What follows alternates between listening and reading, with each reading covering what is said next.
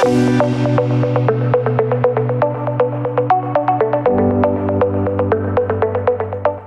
and welcome to the Bulgin Podcast. My name is Mark and I'm your host.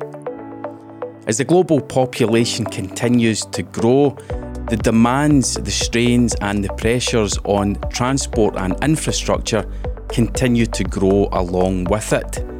So, as transport and infrastructure has to evolve and change and adapt, and as new technologies come into play, I'm joined in this episode by David Pike, the connector geek, and he and I will discuss the role that Bulgin's products are playing to help engineers adapt and improvise to change the way transportation and infrastructure is meeting the demands of a growing global population. David, welcome back to the Bulgin podcast. Thank you very much. Good to be here. So, transport infrastructure, two massive industries globally present and essential for our way of life for the last 100, 200 years. Absolutely, um, and it's it's easy sometimes to think when we're talking about transport and infrastructure, it's easy to think that yeah, roads are, are the way forward, um, but we've got to remember that transport infrastructure will include uh, roads and rail as an integrated network uh, within every country that, that we depend upon to move goods around. We could also talk about the, the marine environment a little bit, but we, we've talked about marine separately. That has its different challenges. But we're talking here about, when we're saying transport, we're talking about the road network, the rail network, not just in terms of the vehicles that are on it, but also the infrastructure that supports it, which is which is absolutely enormous. So the engineers are tasked with either working on existing transportation links, for example, whether road or rail, or developing smart motorways, for example. The pressures placed on these engineers to find solutions to very, very challenging problems are absolutely immense. Yes, um, the first thing to remember is that all of these things, the, the road, the rail network, they're all exposed to the elements. Um, again, easy to forget sometimes. Um, we live in Britain, we, we regularly see trains that are, are stopped because of the wrong type of snow or the leaves on the line, all these kind of stuff. But this is an example of the wind, the, way, the rain, the elements playing a part in how these things are designed. So any equipment that needs to be used are either trackside or roadside or on the vehicles themselves need to, to withstand these conditions. But the other challenge is is to do with a lot of the things that we've talked about recently. That the fact that computing devices are becoming smaller, becoming more powerful, uh, and people are finding new ways to use those to provide more efficient service, to provide quicker service, and so a lot of devices, a lot of very sophisticated electronics is starting to be deployed into these applications and putting them out into the field, exposed to the wind and weather.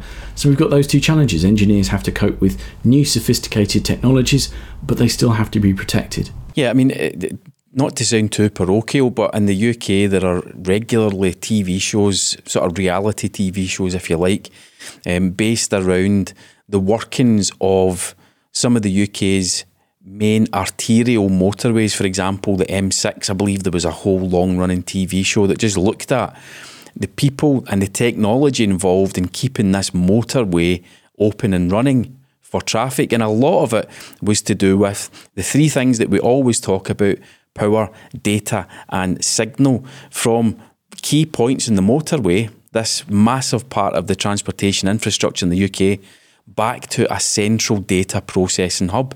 Yes, so we've got lots of different things. We've got cameras all up and down the roads that are monitoring road conditions. That's collecting information, um, and that's got to be transmitted back to that central point, that control point. We've got the data, uh, the data. Start again. We've got the data network that also collects information from devices that are providing monitoring or providing displays above motorways, just for one example.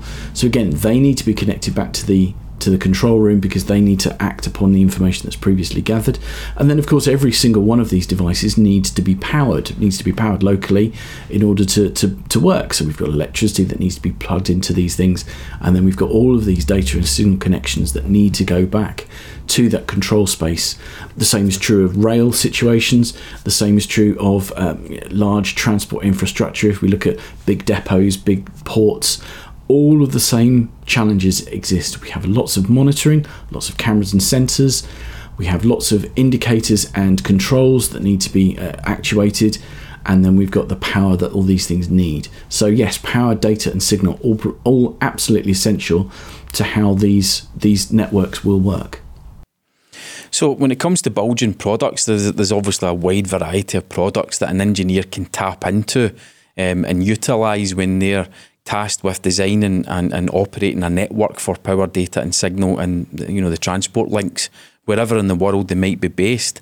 The the ability to reliably transfer power to where it's needed on a network is absolutely key. And Bulgin's rectangular power connectors in this particular instance, speaking about transportation, um, are really important. Yes, the, the rectangular series is a bit of a departure from Bulgin. Their, their uh, core product for many years have been the circular connectors, which are absolutely ideal for these harsh environments. Circular connectors are, are well suited to providing robust sealed designs that can cope with the kind of elements we've got. But they tend to be a little bit large. They're, the circular design means that they can be a little bit bulky. And if we're talking about any kind of confined space or any kind of highly dense, packed in control boxes, for example, they might not necessarily be the right solution. So, a rectangular connector will often provide uh, a more efficient use of space because you can pack them closer together, uh, they, they don't take up so much space. But again, part of the problem is that we've still got to cope with these environments. So the rectangular power series from from Bulgin is designed to provide this this space efficiency that goes along with rectangular types, but they're still sealed uh, and to be able to provide service in these harsh environments. So that's, a, very quick look at you know Bulgin's rectangular connectors when it comes to the the data, uh, sorry, the power network um, in the transportation sector, but switches also play a key role. Both switches that may be hidden from the public eye, but also switches that are very much in the public eye and should be used by the public. What sort of switches do Bulgin have that would fit those needs? The transportation network is, is one of those situations where we've got to provide solutions for the public. If we're talking about anything from entry switches into uh, into stations or into trains, or we're looking at kiosk type situations where people are ordering tickets and buying them using a, a pay kiosk or a pay station. The switches needs to be able to put up with the constant use by the public. Uh, they need to resist the elements, and they do also need to resist uh, the unwanted attentions of people who might, for entertainment's sake, want to try and break things. So we've got a, series of, of, products from Bulgin that are classed as vandal resistant. They're actually impact resistant. They're designed specifically to to be able to resist the kind of uh, intentional damage that uh, that some people might want to inflict on them, but at the same time they provide that reliability in harsh conditions for repeated use for from you know, conventional users pressing buttons to open doors, pressing buttons to to order tickets online. Uh, sorry, order tickets from the kiosk so yes, we've got a series of, of, switches that are circular in design. Often they're stainless steel, which means they're highly impact resistant. They're specifically designed to prevent water ingress, so they're, they're a very robust solution uh, that are designed specifically for this kind of application. And uh, across the board, and it, and it does sort of boggle your mind. And you know, personally, I wouldn't like to be in the shoes of an engineer that's tasked with creating these networks and these infrastructures to keep the transportation links running. But um, there are so many ways in which a problem with a connector or with a switch could create absolute havoc on the roads or on the rail networks. Yes, nobody thinks about connectors and switches while they're working, but if they fail, and they feel therefore they, they bring down the power network or indicators and signals stop working. Obviously, the results can be can be anything from slightly inconvenient to in the transportation world can actually be catastrophic. So they need to be able to provide the kind of reliability uh, that they can be plugged in and left. They can be left in these harsh conditions of the wind and weather. They can be left to do their job for potentially weeks or months without the need to maintain them. Um, yes, the, the reliability is hugely important for designers in this particular world. What role is um, the Internet of Things playing, you know, the transferal of data, both locally but also to the cloud, playing in the evolution of the transportation industry? Well, one of the interesting things that's going on, the, the Internet of Things, especially the Internet of Things, which is powered by wireless communication, the sort of thing that's coming along with 5G, is producing all sorts of new ways of using this technology. So the Internet of Things is is the word the name we give to a network of devices that for the first time machines are talking to each other. They're transferring information between each other to be able to use. Now in the transportation environment, that includes things like the latest vehicle to vehicle communication, vehicle to it's actually called vehicle to X. It's is vehicle to everything. The idea that, that the vehicle is, is collecting information about its own environment, and then it is sharing that information with the traffic signal management system. It's sharing that information with, with other road users, with maybe even pedestrians, people who've got a smartphone. They can be alerted to dangers that are, are coming along. This is the Internet of Things at work in the transportation network. What that means is that we've got computing devices on vehicles that need to process inputs and then communicate that to the rest of the network. It means that traffic lights and traffic signals will become part of a, an intelligent network. They will change their behavior depending upon, for example, the traffic load coming down the, the road at the moment. So it means that we, we are creating an adaptable transportation network that will respond to the needs of that network at any one particular moment. If we've got a particular large amount of traffic on one route, the network can try and change signaling to encourage people to go down different routes to try and spread it out. That's just one example. We also have the safety issue we've talked about before. But the, the Internet of Things will play a big part in how transportation infrastructure progresses and, and evolves in the next few years. So, when an engineer or an engineering company is being tasked with developing a new power data or signal network for transportation. They can obviously go onto the, the Bulgin website. What what are the benefits of making use of the 3D CAD drawings that Bulgin has available of its products? Uh, 3D CAD computer aided design has, has taken over now. Almost all product design nowadays is done using the 3D tools. It provides a huge amount of information that you simply wouldn't be able to get from old fashioned 2D drawings. We can have spatial models to give a clear idea of how things go together. We can we can use uh, the, the 3D modeling as a way of virtually proto- prototyping a device before you've ever actually made the thing for real. You can actually have a visual representation of how it will look. So there's lots of advantages for using computer aided design. Importing models, importing uh, models of the devices of connectors and switches is a way of saving a huge amount of time for the engineer. They don't have to recreate the connector that they need to put into their design, which will take potentially a large amount of time. They can import the model of exactly the part that they want. They can place it in their design. They can move it around as they need to, and it provides a, a very easy and quick way of integrating these devices uh, into their design.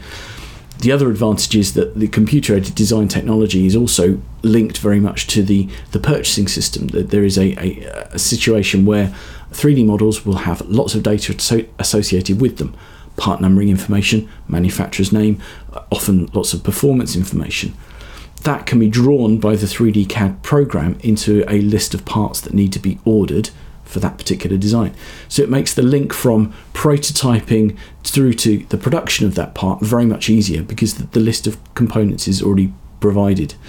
3D models are available to download from the, the website, and they include all of this data, this this metadata that includes part numbers and all this other kind of stuff that makes the process easier.